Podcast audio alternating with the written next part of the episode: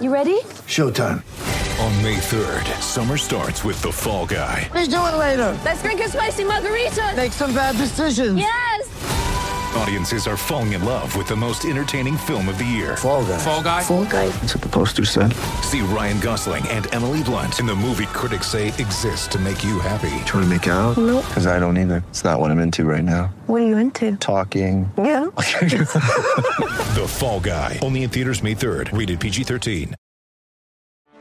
Get ready for the greatest roast of all time the Roast of Tom Brady, a Netflix live event happening May 5th.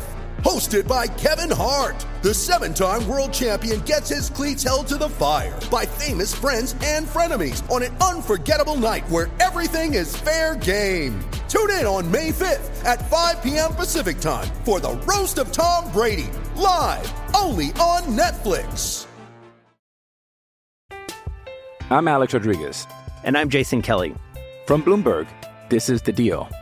Each week, you'll hear us in conversation with business icons. This show will explore deal making across sports, media, and entertainment. That is a harsh lesson in business. Sports is not And, as simple you know, I- as bringing a bunch of big names together. I didn't want to do another stomp you out speech. It opened up so many more doors. The show is called The, The deal. Deal. Listen to The Deal. Listen to The Deal on Spotify. With threats to our nation waiting around every corner, adaptability is more important than ever. When conditions change without notice, quick strategic thinking is crucial. And with obstacles consistently impending, determination is essential in overcoming them. It's this willingness, decisiveness, and resilience that sets Marines apart. With our fighting spirit, we don't just fight battles, we win them. Marines are the constant our nation counts on to fight the unknown. And through adaptable problem solving, we do just that. Learn more at marines.com. Dobson bounces off the hit from Vogel. Noah Dobson, the wrapper up, Bailey's had the chances, now in. Islanders country, hello. This is PT Isles, the Nothing Comes Easy edition. I'm Isles Blogs Joe Bono. A reminder you can subscribe to this show and every Lighthouse Hockey podcast on iTunes. Please rate and review, or find us on Stitcher, Google Play, Spotify, or over at lighthousehockey.com. Lighthouse Hockey, your SB Nation home for your New York Islanders coverage. Coming up, Gotham Sports Network's James Duffy will join us to either bury the Islanders or tell us why there is still some hope. Uh, that should be fun. But first, the Islanders dropped their sixth straight game, 3 2 to the Carolina Hurricanes in overtime Saturday afternoon at the Coliseum. Hard to believe that a Barry Trotz led team has now lost six straight games, especially after last year, where I don't think the Islanders lost three games all season in a row. Um, they came out of this game pretty lethargic, and, and it's really perplexing as to why a team as desperate as the Islanders should be are still having these sluggish first periods. But they were down one nothing, uh, tied the game on the Ryan Pulock goal, uh, got a bad break. Uh, that led to the 2 1 goal for Carolina as Andy Greene went to go block a shot. It went off the inside of his skate, led to an, pretty much an empty net tap in goal, made it 2 1. But they showed some fight. Uh, they really had the better of the play in the third period. And then Noah Dobson probably makes his best play um, as an Islander as he kind of muscles around the boards for the wraparound chance. And then Josh Bailey, who had a couple opportunities earlier in the period, able to bury it 2 2. At that point, you think the Islanders got all the momentum, and you certainly thought they were on the you know precipice of winning this game when Matt Barzal draws the two minute minor and they go to the power play. They're going to have a five on four for the rest of the third, a four on three in overtime, and um, that all goes away. Barzal gets the double minor, went to go lift the stick, got the player's uh, lip, drew some blood, and the power play was over. And ultimately, that led to the Carolina Hurricane power play goal in overtime to win it. And you've just been waiting for the Islanders to get that one moment where all of this kind of stress and this dark cloud that's been hanging above them just kind of goes all the way in one one fell swoop. And you thought maybe a overtime power play goal, a comeback win like that could have done it for them. Certainly looked at the reaction of the bench um, after the Bailey goal. It felt that way. And then to take the double minor penalty, the cardinal sin, as Barry Trotz called it in the um, in the post game. It, it, incidental, it happens uh, certainly, but just an awful time for it to happen. And then you have a you know salt in the wound with the way the final goal was scored. Uh, I think uh, all of us watching from home, certainly when we started to see the various angles from the overhead, looked like, you know, first I think a lot of us were looking at the crossbar as you know how high above the crossbar the stick was, certainly. Um, but Brendan Burke always right on top of the rule book made it clear because the puck hit the post and then was first touched uh, by a Carolina Hurricanes player. You're not looking at the crossbar because it didn't directly go into the net as a goal. You're looking at the shoulders for whether or not the play should have been blown down for a high stick. I saw a few different angles uh, right away. Obviously, looked clearly like it was over the shoulders. I know there was a couple other angles from closer to ice level where it was closer. Still, I did not see one where it looked like a good goal to me. Obviously, those in Toronto watching this felt like they couldn't make it. Um, you know, it was a little confusing as to whether or not they felt like the goal was confirmed or whether or not the goal stood. Whether you know, trying to indicate whether or not they had conclusive evidence or not uh, based on what they released in a statement and what was said on the ice. Either way, the goal stands. Uh, Trocheck able to put it in as it knocked off of uh, Scott Mayfield deep in the crease and went into the net. And the Islanders lost their sixth straight game, did get a point to get them to 79 points. And at the time, they were still the top wild card team um, in the Eastern Conference. Um, that has since changed. Uh, but first, let's hear from the Islanders captain Anders Lee on, on losing a game on a tough call like that. You hate to see a game end like that. That was a good hockey game, and um, that doesn't sit well at all. Um, I know there's a rules explanation. Um, we'll we'll know why, but I, I, mean I'm watching that over there, thinking we're we're turning this around. We got to draw. I mean, their team was drawing up another play, so a lot of uncertainty on that one, um, and uh, I'm sure we'll figure it out. But that's just a tough way to lose a game. So Anders Lee and I think all the players at that point were searching for some answers, and hopefully they got some of them. Um, not that that's going to make you feel any better, uh, of course, moving forward, but um, you know, just a bit of a long line of Islander games now in this recent history where every misstep, every bad play ends up in their net, and certainly every bounce and every bad break uh, seems to be happening to them. Um, another clip here from Anders Lee. Um, a reporter asked uh, about, you know, can you salvage the season? And um, Anders kind of, you know, balked a little bit at that question, and here was his response. Salvage the season, come on. We're in a playoff spot right now. There's a lot of hockey left. We're playing, played a good game tonight. Um, there's nothing lost here other than uh, a point and um, a good effort. We had a good effort tonight, um, and we go on the road and uh, we make it right. So a little has changed since Anders Lee spoke to the media and talked about being in a playoff position because the Islanders are no longer in a playoff position as we record this on Monday. They had a really good scoreboard watching session on Saturday night. Uh, Columbus lost, the Rangers lost to the Devils, and uh, you woke up Sunday morning and the Islanders were still in seventh place with the top wild card spot in the East. However, Sunday not as good to the Islanders. Carolina, a 6 2 win in Pittsburgh. Really impressive. They went to that third period 3 2, win it 6 2. Second game in a back to back for them. And then Columbus plays a really solid game and beats Vancouver 2 1. So right now, the Islanders are the ninth place team on the outside looking into the playoffs. Obviously, they have three games in hand on the Columbus Blue Jackets, who they are two points behind and then they're tied in points with the Carolina Hurricanes at 79 points. Um, Islanders are probably not going to get any of these tiebreakers based on the lack of games they've won in regulation this season. And you know the little wrinkle in the rule where the overtime win does not count the same, it's not weighted the same as a regulation win this season. So, you know, if the Islanders are going to make the playoffs, they're probably going to have to have one point better um, than either the Blue Jackets, Hurricanes, uh, Rangers, or Florida Panthers. And, you know, they, they've talked about that nothing comes easy uh, for this team lately, but nothing has really come hard either. You know, I mean, even in, in certain games where they've played well, um, they haven't been able to do things. And um, you know, you look back at this six game stretch here. You know, take me back to before the Ranger game. Islanders had won two games in a row against the Red Wings and San Jose Sharks. They make the Pageau trade. sign him to the long term contract. They get him on the ice for the game against the Rangers.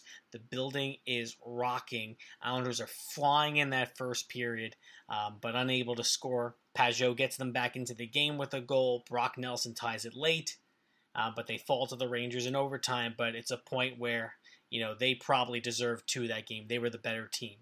Next, they're gone to St. Louis. They're up 2 0 in that game. They're up 2 1 late in the third, give up the lead, lose in overtime. Still, you're able to say yourself, all right, they played a really good game against the Rangers. They got a point on the road against the Stanley Cup champions. And then they lose to the Bruins 4 0.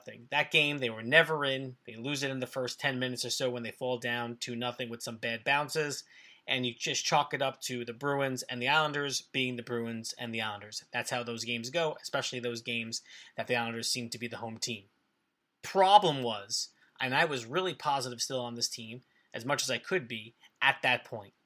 But then to lose the way they lost to Montreal and then lose inexplicably to Ottawa 4 3 two days later.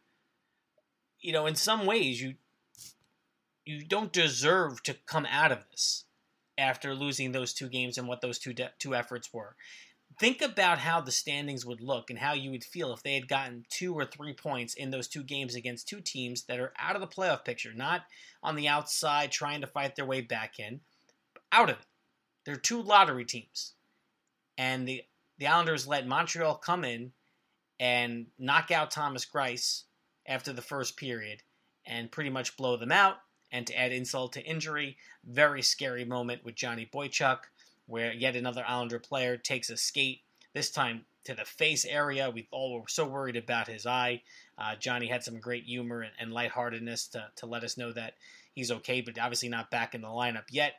Something like 90 stitches on his eyelid after that. And then you go, okay, standings are still in the Islanders' favor. Go to Ottawa, get two points, come home, and beat Carolina and they have a 2 1 lead to Ottawa, and they give up a shorthanded goal. Then they give up the lead. They're down 4 2 after they're pressing a little bit. Um, Tkachuk gets the goal and makes it a two goal lead. Again, they kind of draw you in a little bit as they get the, the, the goal to bring it into within one. Ryan Pulock made it four to three, but unable to get the equalizer, and they lose in Ottawa. That though the fact that they got no points in those two games were okay. This is a big problem. Now they played a much better game against Carolina. I think they played well enough to win that game. They were probably the better team from the second period on. But can't lose those two games to Montreal and Ottawa and not pay a price. And right now, the Islanders are paying the price, and they are outside of the playoffs with a pretty daunting schedule coming up. Um, this Western Conference West Canada trip is never easy. You have a back to back in there, and then when it's over, you get to go to Pittsburgh to play the Penguins, and when that's done, you get to play the Toronto Maple Leafs. So things are not getting easier.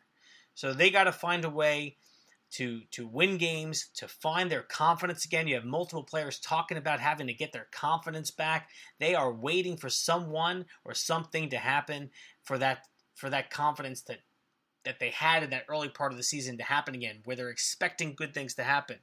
Um, still waiting for Casey Cizikas to get back. Cal Clutterbuck has been banged up in and out of the lineup. I actually thought Andrew Ladd played a pretty good game, probably the best game he's played in two years for the Islanders. Uh, was physical it with playing with Michael Dal Colle. They were a pretty good line. You know, but that second line needs to step up. Brock Nelson, where have you been? Uh, Brock Nelson getting, I think, a bit of a pass, uh, certainly from Islander fans, because he's just played so well the last year, year and a half. And he was certainly deserving of that long term contract. But um, right now, he's fighting it. Um, he can't get on the board. Anthony Beauvillier has gone into another spell, although eh, you know Barry Trotz was complimentary of some of, of some of his play on Sunday. Um, but um, you know these core underlying problems for the Islanders in terms of their lack of offense are coming front and center. They are trying to win games, you know, with two goals, three goals every single night and they're no longer giving up one and two a night and getting shutouts and getting the key saves at the key moments. And we don't have that, and you can't score three, four goals a night to ensure you get points or get wins. Uh, this is the formula that's going on. Uh, two, five, and three in their last ten games, and they're very, very fortunate to be in their position that they're in, which is that they still control their destiny. That it's still up to them. If they finish better than Columbus and the Rangers, they're going to be in the playoffs. Um, and they have a game in hand on the Rangers and a three point lead, and they have three games in hand against the Columbus Blue Jackets. So when you look at that, you say, you know, things should be okay. They should be able to find a way. Can they? Because they can't continue to play in this malaise for much, much longer. But it went through January, it went through February, and here we are approaching mid March, and the same type of games are being played by this team. And um, they need not just one or two players to flip the switch and start to play better. They need, you know, six, seven, eight, nine guys all turning the corner here at the same time and start to play much, much better hockey, or they're going to start to slide even further uh, down these standings. And, um, you know, I was trying to think about this. I can't recall recently an Islander season quite like this where they had been in such cemented playoff positioning and have slowly slid out of the playoffs. I'm trying to think of other years, and I can't feel one that I can't find one that feels similar. Um, I remember the 93 94 team. They were battling with the expansion Florida Panthers all year long. They had a great final stretch of the season. They ended up uh, clinching a playoff spot on the next to last game of the season against the Tampa Bay Lightning. Actually, lost to the Panthers, I think, on the final game of that season. And then they go you know, for the right to get swept and embarrassed by the Rangers in, in one round. And then obviously they make the playoffs again. 2002, they were a rock solid playoff team uh, from the very start of the year when they started off with that, um, you know, unbeaten in their first 10 game stretch uh, to kick off the season. And then they were battling for the eighth spot really after that in 2000 uh, 3, 2004, 2007. They make the Smyth trade. They're battling to make the playoffs. After they're down three points with two games to go, they sneak in on the final day um, on the Wade Dubielewicz poke check game against the Devils. So, you know, 2013, they're battling in that shortened season to get the eighth spot again. So, you know, usually the Islanders are kind of that team that's digging themselves a hole and they're trying to catch other teams to be in that eighth spot I can't recall another season like this where they have been the team that's been at the top of the standings. Remember, this was a, a team that was number one in the power rankings for a period of time this year. They were finally getting accolades from the you know NHL media types, and uh, it's been a slow, slow bleed down the standings ever ever since. So, um, as I, as I said on social media this this week, I'm not counting them out.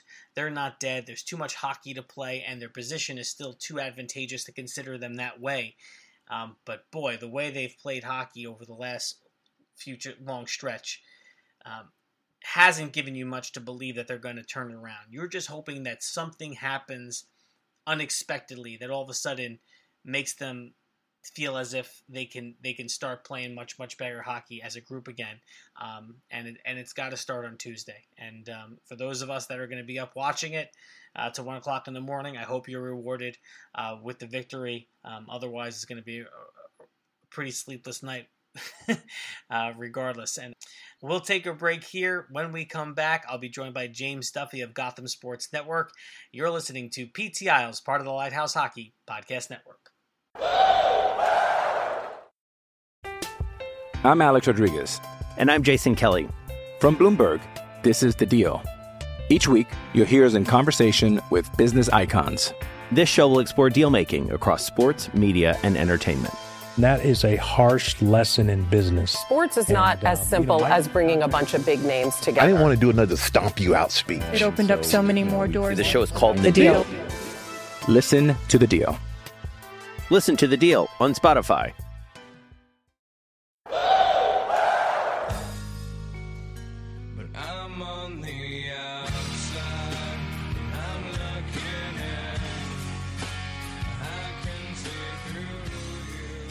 We're back. PT Isles, Joe Bono with you, joined now by my former co-host. You know him from Gotham Sports Network. That's James Duffy at Two Turtle Duffs on Twitter. James, how you doing? Well, Joe, I'm happy to be here, but I wish it was under better circumstances. Yes, well, I wanted to, you know, calm everyone down from the stock market and coronavirus, and uh, figure that you would be uh, the most calming presence for Islander fans right now uh, to discuss the, the team's current plight. Yeah, I think I've been the the most rational and least alarmist voice in the fan base for years now. So this, this makes a lot of sense to me. and uh, I think you know the headline of your most recent article, and for Gotham Sports Network really kind of sums up where I am right now. You said why the Islanders could, but probably won't make the playoffs, and I think they think that's kind of where I'm at. You know, certain people declaring them dead after the um, loss to the Ottawa Senators, and I'm going. You can't really say they're dead. They're they're in a playoff position. There's roughly 20% of the season to go, but you go, ugh, they've been playing this way for a long, long time, James. They really don't see a way out of it.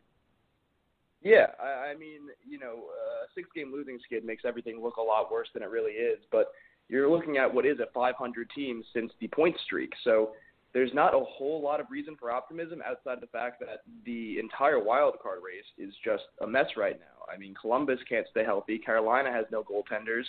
And the Rangers obviously had that great run of winning nine out of ten, but have kind of tempered off a little bit since then. So that leaves the Islanders, who have two wins in their last ten games, still sitting tied for a playoff spot right now. So I, I mean, they're really kind of being given new life by every other team that's still in the race, also struggling just like they are.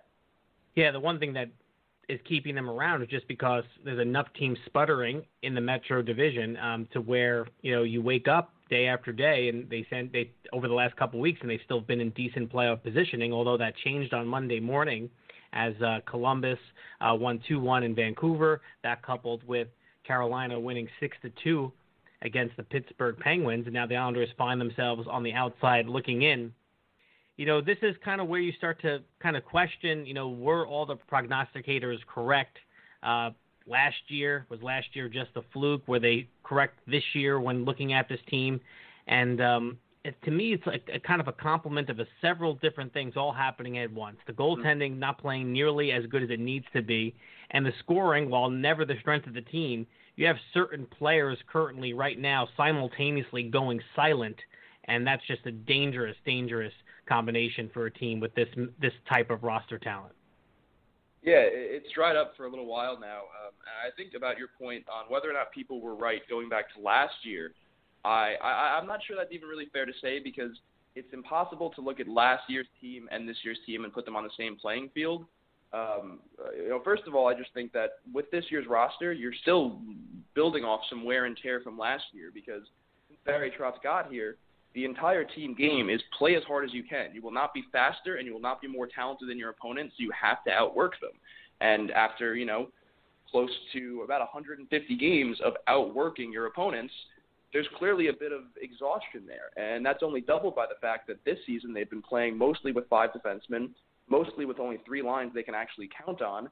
So you're left with the guys that you're you're relying on more often than not are playing more minutes than they're used to, expounded by the fact that they're playing a harder style of hockey that when you get to game 70 of the season, there's going to be a, not a ton left in the tank. And I think we're starting to see that. It, not to imply they're going to lose out like they've lost six in a row here, but I, I think this skid, while obviously worse than we could have expected, should have also been somewhat seen coming. James Duffy, Gotham Sports Network, is our guest. Follow him on Twitter at Two Turtle Duffs.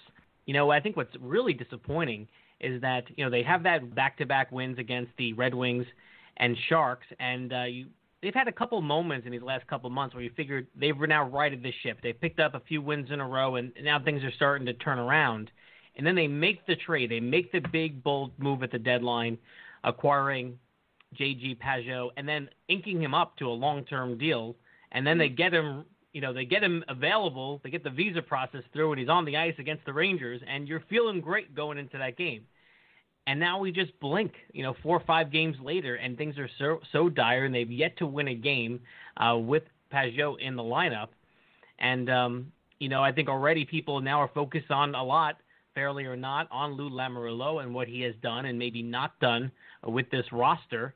And you know, I don't know. I'm kind of split on it. I think we've kind of beaten the you know the dead horse on the Leo Komarov signing. There's some questionable other deals in terms of term, but you know if if the Islanders were not going to be in a tear it down, rebuild it mode, you know really what other options were out there, James? Considering you know they went for Panarin in the offseason, that did not happen. I don't know if he had much had many choices other than to construct the roster uh, this way after the way they played last year. Yeah, I don't think you're entirely wrong with that. Um, I just think that they are in a Thank very you. weird situation, like you said, where they they're basically turning into, uh, and this is something that Carrie Haber says a lot. They're, they're turning into the Minnesota Wild of the East, where you're looking at an aging core with not a lot of room for forward growth because of the the, the fact that they're going to be pretty much hemmed in on the cap moving into next year with three of their top players needing new contracts. Um, and there's really not a whole ton of wiggle room with the GM that has not shown a ton of creativity in his two years uh, as the Islanders uh, head chief. So it's definitely frustrating. Um, I, I think there were a lot of peripheral moves that could have been made throughout the season that, that would have made the team better um, just by the virtue of the fact that you could have gotten a Leo Komarov out of the lineup for this stretch by maybe, say, trading for a Robbie Fabbri type who is not a great player, but has 15 goals this year for the Red Wings and got traded for an AHL defenseman. So, you know, I agree with you that a lot of the times when it comes to striking out on the big fish, it's easy to blame Lamoriello, but with Panarin and with Stone, those are situations where the guys, it came down to the fact that they didn't want to play here, and that's out of Lamoriello's hands at the end of the day. But what frustrates me more often than not is the fact that some of these, I, I guess, more fringe moves that don't necessarily move the needle for the average team could make a big difference for the Islanders. And I think getting Andy Greene was one of those type of moves. But I think if they added another winger, um, and the rumored Zach Parise deal, I think, would have been very good because he's more of a still currently higher end scoring option than what was available. But even just adding anybody to plug holes in the bottom six, it could have made somewhat of a difference. Uh, maybe not substantial, but uh, keeping the ship generally intact at the deadline, I think we'd all agree that at least one other move could have and should have been made. Yeah, without question. I think certainly they waited until the deadline to improve the forward group. And um, you know, the, could there have been other moves made? Like you said, marginal type players that still would have made the lineup deeper earlier. Uh, quite possibly, that is a fair criticism of Lamoriello. And and then to your point, um, you know, looking at next year and, and this off season, because whether they make the playoffs or not, whether or not they sneak in as the eight or seven seed or not, these problems will persist and they're going to be there. And they're going to, you know, they talked about flexibility and being able to sign all their restricted free agents.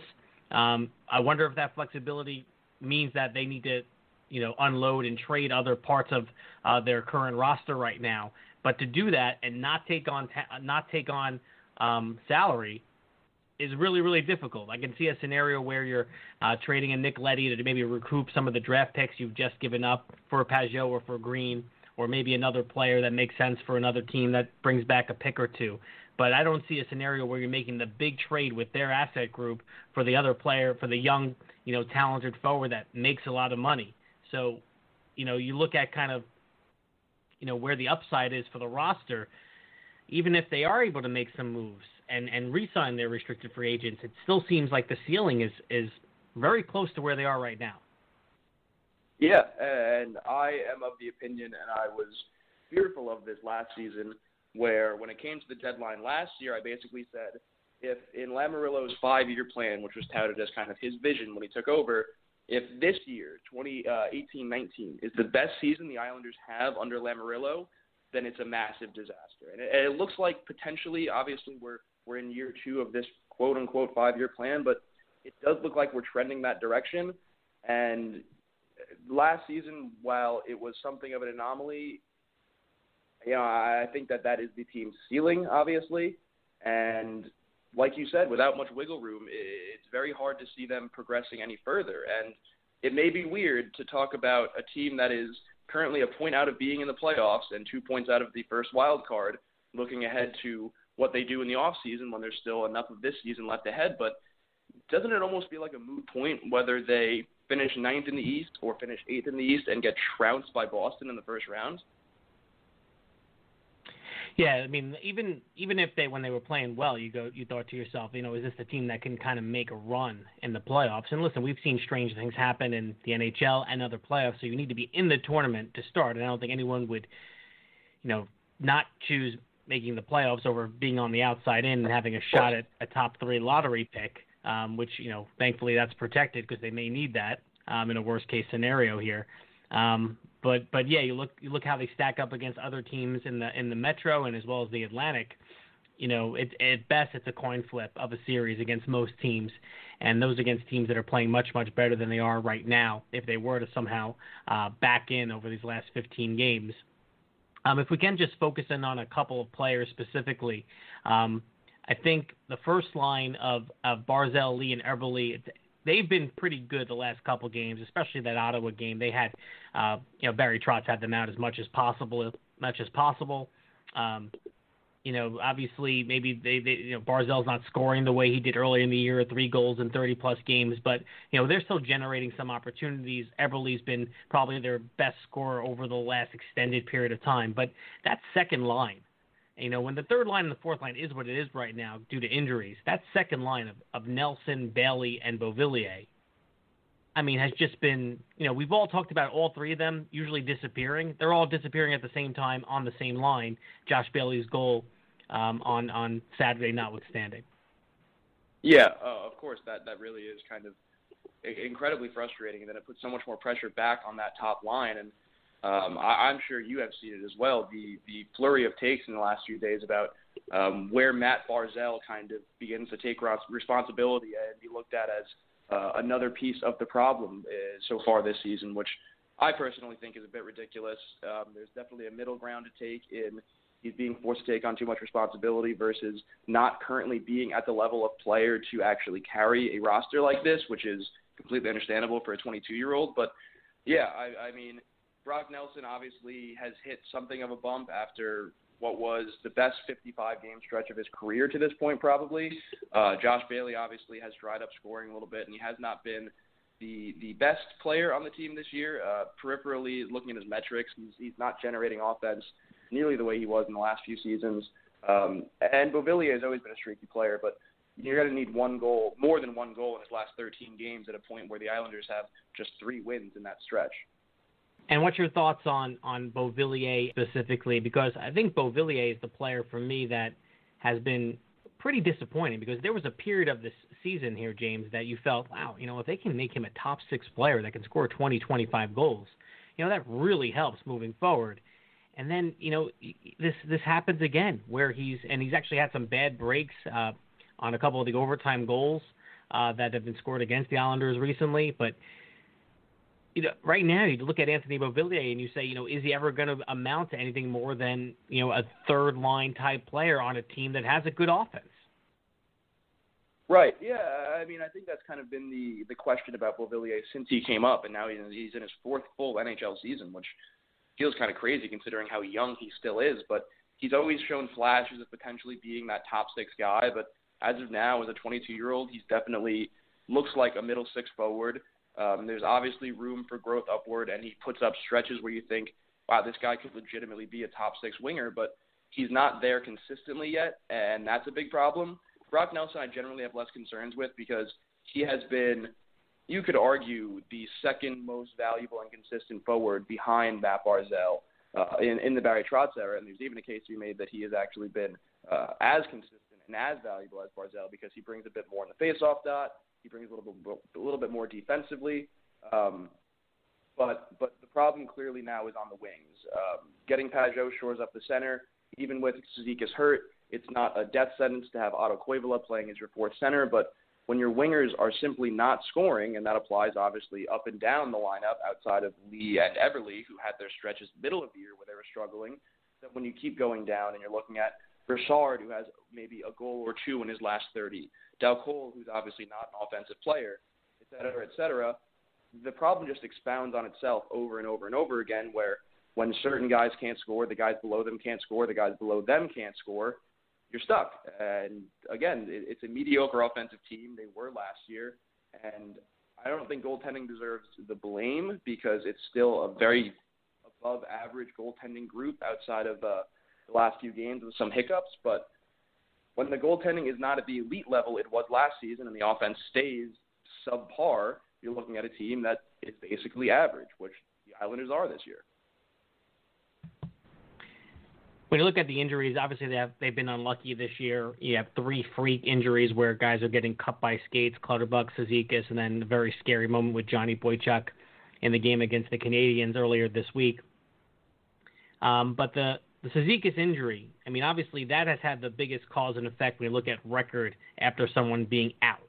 And um, certainly, you know, Barry Trotz in the past has talked about how he encompasses what it means to play like an Islander, that identity of the team, and obviously balances that fourth line and makes them a bit of an offensive threat and not just kind of a change the momentum, energy type of line.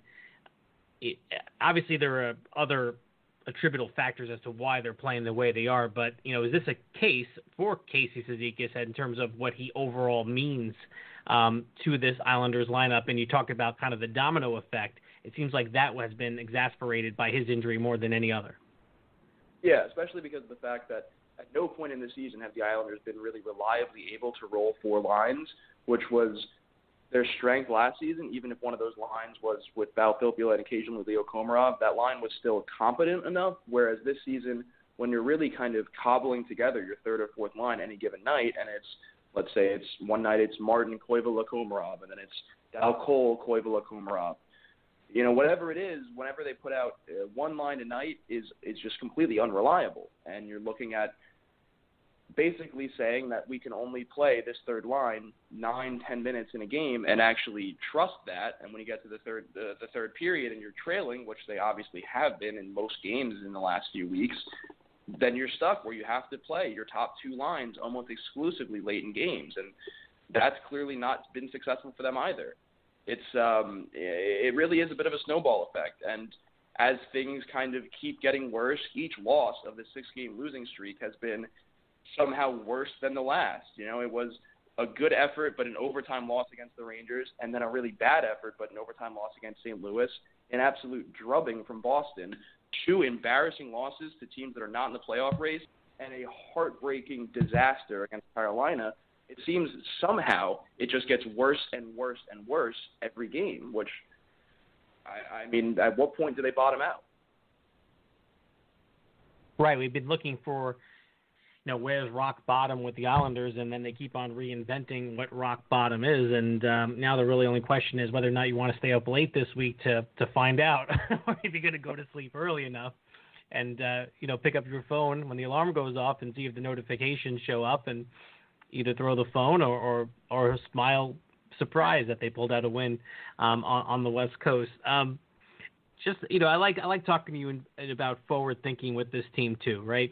And uh, unfortunately, I think we're looking already at that. Uh, even though there's 15 games left in the season, who knows what may happen? But it seems like they are banking, banking desperately for one, if not two, of their prospect pool forwards to really become fringe All Star type players at minimum. Whether it's Wahlstrom, whether it's Bellows, to me, that is what kind of hinges on this team's success moving forward is whether or not they can get one or two guys that are currently in their system to be complementary top six type forwards that can score 20, 25, maybe, God forbid, 30 goals in a year. that happens, and then Sorokin becomes a top flight goaltender. Maybe the outlook is much, much brighter for the Islanders. But without that, it's going to be, it's hard to think that it's anything but more of the same type of play that we've seen over the last two years offensively. Yeah, I would agree. I, I don't mean to prospect bash um, because I think that that's something that often happens in the Islander fan base where prospects are either far too overhyped or far too berated for their shortcomings. But I don't think you're going to get from either uh, Bellows really at any point because he's now uh, you know 21 going on 22 years old this offseason um, and still not the offensive player you would hope for. I don't think you're looking at a, at a point where he's ever going to be more than uh, a 20 goal scorer in the league, and that's that's kind of a generous estimate. And and Wahlstrom, the potential is still there. It, it's obviously far too early to write him off, but this is a guy that scored 21 points in 44 AHL games this year.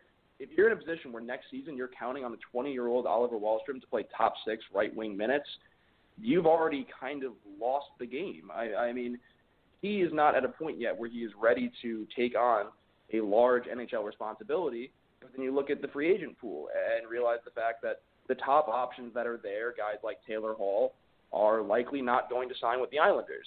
And then you have to wonder can Lamoriello find ways to plug holes with reliable, consistent NHL players, which is something that he's struggled to do in free agency so far as the Isles GM. So it, it's it's difficult to be long-term optimistic about this team uh, outside of saying, well, for the next few years they can float around the spot they are now as a bubble team, get in, maybe make some noise, maybe not. We'll see what happens.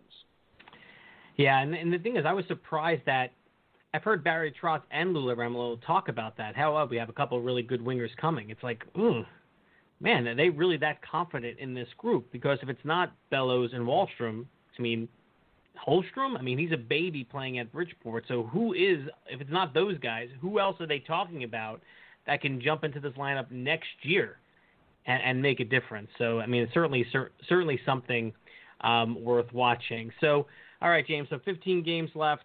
Western Canada trip schedule that has some tough games, but the last full stretch towards the end of the year is very winnable for this team. Uh, we also know the limitations currently of the Blue Jacket lineup, the struggles mm. that the Carolina Hurricanes have had recently in net despite their back to back wins recently, the surging Rangers with the blip and a very tough schedule coming about. Um, does this team, I know Anders Lee didn't like the word when it was brought up uh, a couple of days ago, but does this team salvage uh, the season and find their way into the playoffs? I still, I think they do. I, I think, you know, if I had to prognosticate, I, I'd put them above 50%, which I think is where most mathematical projections still have them sitting around. Um, and to not use cliches, but the next six games, each one of them is the single most important game of the season because it's a four-game road trip with three on the West Coast, and then going into Pittsburgh, hosting Calgary, who are a very good team, and then in Toronto.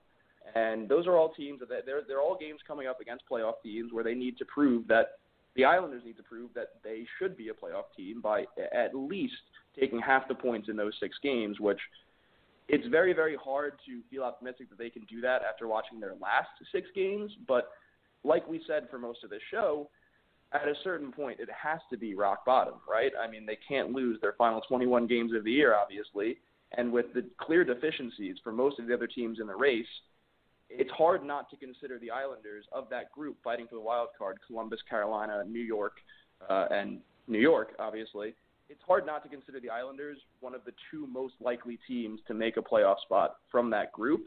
But again, it's it's it's hard to find reasons to to be excited or optimistic about this team after what we've seen for really the last month, give or take. What a strange! It's been such a strange season. Every once in a while, I think that wow, the Islanders were the top team on the power rankings there for for about a week in in December, and uh, to yeah. look at where the team is now. And I'm with you. If you're going to be glass half full, uh, which I really want to be, I'm not. You know, mm. hopefully people are listening and not thinking I'm being you know overly negative. I'm not. I feel like I'm being realistic. Um, is that can this team really play this type of hockey for three, three and a half straight months? Can you really play this mediocre for three and three, three and a half straight months, or is everyone due to kind of hit the upswing all at the same time and really change the course of the year? And I've heard certain players talk about this, how they're close, how they're playing, they're much better than what they've shown. I've heard the idea of, you know, if they're able to get through this, they'll be much better off for it. And I buy into that. If you're able to mm-hmm. survive this somehow and really turn the corner, maybe you become a dangerous playoff team. I, I I've seen stranger things, but man, I feel like I've been waiting for that that flip to switch now for at least a month and a half, two months. Yeah, I mean, I, I, I could be wrong about this, but I, I am pretty sure that uh, in, in last season the Islanders at no point lost uh, three regulation games in a row with Trotz as their coach, mm-hmm. and then they've done that twice in the last 12 games. So yeah, it, it really you have to wonder at some point in these next 15, maybe does the second line turn it around? Do you get six goals from Beauvillier in the next 15, and four from Nelson, and four from Bailey, where suddenly you have a, a potent top six again, or a potent enough to push you over the edge? And does losing 10 of 12 and then maybe winning 9 of 15, hypothetically, let's say, does that give you the surge you need to actually maybe be a danger to uh, whoever wins the Metro in the first round of the playoffs? Because that could really be anybody of uh, Pittsburgh, Washington, and Philadelphia right now. So, And like you said, I, I think that we are maybe being as optimistic as possible right now. I mean, it's very, very hard to even have the glass half full after the stretch we've seen this team put up, but uh, you know, they're not as good as the, as the point streak. Obviously, they're not as bad as ten losses in twelve games. They are somewhere close to the middle, but they're going to need to be at least a 500 hockey team down the stretch and get a few breaks to to make it in, but that shouldn't sound as unrealistic as it feels. Right. Now I know what you're saying about the feeling. Right now, you look. Right now, the way they're playing, you look at the schedule and you don't think they're going to win a game, mm-hmm. and and that, that's that's the way you feel as a fan right now. And um, you know, I tweeted this out that you know Barry Trotz looked defeated after the Ottawa game. He had his head down in the post game. You know, I was posting photos of Doug Weight and and and Jack. Capuano in similar situations uh, because you know we hadn't seen that from Barry Trotz. And all I could think about is, my God, if Barry Trotz doesn't have the answers for this group, how lost must they really be if he can't pinpoint what it is that's slugging them down? And I think ultimately it's probably something that we can't see, but can be measured usually if you're in a dressing room with the team, which is they're having a crisis of confidence at the moment. They're not expecting things to go their way. They're not playing fast. They're overthinking things, overcomplicating things, and they need something to happen. Either someone's going to make something happen or a break has to happen. And I feel like, you know, the entire monkey goes off their back and maybe they feel like they're back at it again. And you thought maybe that could have been the case if they would have won that game in overtime against the Carolina Hurricanes after the mm-hmm. Bailey goal and they get the penalty and and said it was more of the same. So uh, I don't know, James. So uh, are you are you due back at the Coliseum before the year is over? Uh, I, I believe I have one more game in April uh, locked in, and then I'll hopefully try to get there at least one other time. But um, you know, if, if, I guess it kind of depends on what the Islanders are doing, right? If it's uh, if they end up five points back of a playoff spot and it's the last few games of the season, maybe I'll I'll stay home. Maybe if they're inching for a playoff spot and that last game against the Devils becomes the the singular most important game of the year, I mean, I definitely then could not be kept away from the Coliseum. So um, it's definitely going to be a interesting, nervous, uh, terrifying time to be an Islander fan for the next month. and remember, all playoff rounds will be played at the Nassau Coliseum this year. Woo! All right, let's go. Love to hear it. oh my God, that announcement too. It feels like the better the Belmont news is, the worse this team plays on the ice. That's that's all I kind of feel like uh, know, in recent years. Uh, it almost like it's anyway, James. Right? Play the second round yeah. of the Coliseum, and then they are clearly no longer a team capable of making the second round. It's just. uh. um, well, James, it's uh, it's been fun talking as always. Uh, I think you were more glass half full than than glass half empty, so I appreciate that, and uh, we'll talk to you down the road. Appreciate it. Thanks a lot, Joe. Hopefully next time it's uh, under better standing circumstances. We'll be back to wrap things up in a moment. You're listening to PT Isles, part of the Lighthouse Hockey Podcast Network. Step into the world of power, loyalty, and luck. I'm going to make him an offer he can't refuse. With family cannolis, and spins mean everything. Now, you want to get mixed up in the family business. Introducing The Godfather at Chumbacasino.com. Test your luck in the shadowy world of The Godfather slot. Someday, I will call upon you to do a service for me. Play The Godfather, now at Chumbacasino.com. Welcome to the family. No purchase necessary. VGW Group. Void where prohibited by law. 18 plus. Terms and conditions apply. All right, we're back. PT Isles, Joe Bono with you. And before we wrap things up, I wanted to certainly note that Sunday was International Women's Day. It's also my wife's birthday. So every year, my wife's birthday is on International Women's Day, which is pretty cool. And of course, Sunday evening, in honor of International Women's Day, NBC Sports um, utilized an all female crew to broadcast and produce uh, the St. Louis Blues Chicago Blackhawks game. Pretty historic moment for the NHL and really all sports, as um, it was their first game ever produced and broadcast solely by women. Awesome event, awesome idea. I'm sure it's something they're going to do every year on out. And, um, you know, th- this game obviously had a, a, bit of an Islander flavor to it, um, as, as um, there were five women broadcasting the game, but of course, two of them were familiar faces AJ Mleczko and Jennifer Botterill. Uh, Mleczko was on color commentary, and then uh, Botterill was serving as an in-studio analyst. And I think you always uh, get a kick to see Brendan Burke doing national games, and AJ doing national games, and, and Jennifer doing national games, and and certainly uh, we have a lot of pride in the fact that they are Islander announcers and how good our Islander broadcast is night in and night out. And of course, we're very um, familiar with seeing AJ and Jennifer with Shannon Hogan now. Pre-game, post-games, in between periods. Uh, now for about two years, uh, Islanders made that move uh, to bring in AJ and Jennifer a year ago, and I think it's worked out very, very well. There's always going to be the detractors let them have their say. They're going to have their opinions. You're not going to change them, but uh, certainly I think they've uh, uh, proven themselves behind the mic. Uh, they know what they're talking about. They know hockey, and um, it's really been been great to see over the last year, year and a half. So congratulations to them and everyone that was involved on that broadcast on Sunday night. So that'll do it for this episode of PT Isles. Special thanks once again to Gotham Sports Network's James Duffy. Next up for the Islanders, the Western Conference road trip. Tuesday night in Vancouver, Thursday in Calgary, and then Friday in Edmonton. Stay up late, Islander fans, if you can, to watch that. Otherwise, going to be very nervous when you grab that phone um, the following morning to see what the final score was. Don't forget to follow at LHH Podcast for all the latest updates on PT Isles and all our other shows on this channel Islanders Anxiety, Isles Buzz, Lighthouse Lookback, My Favorite Islanders Game, and Islanders Award winners.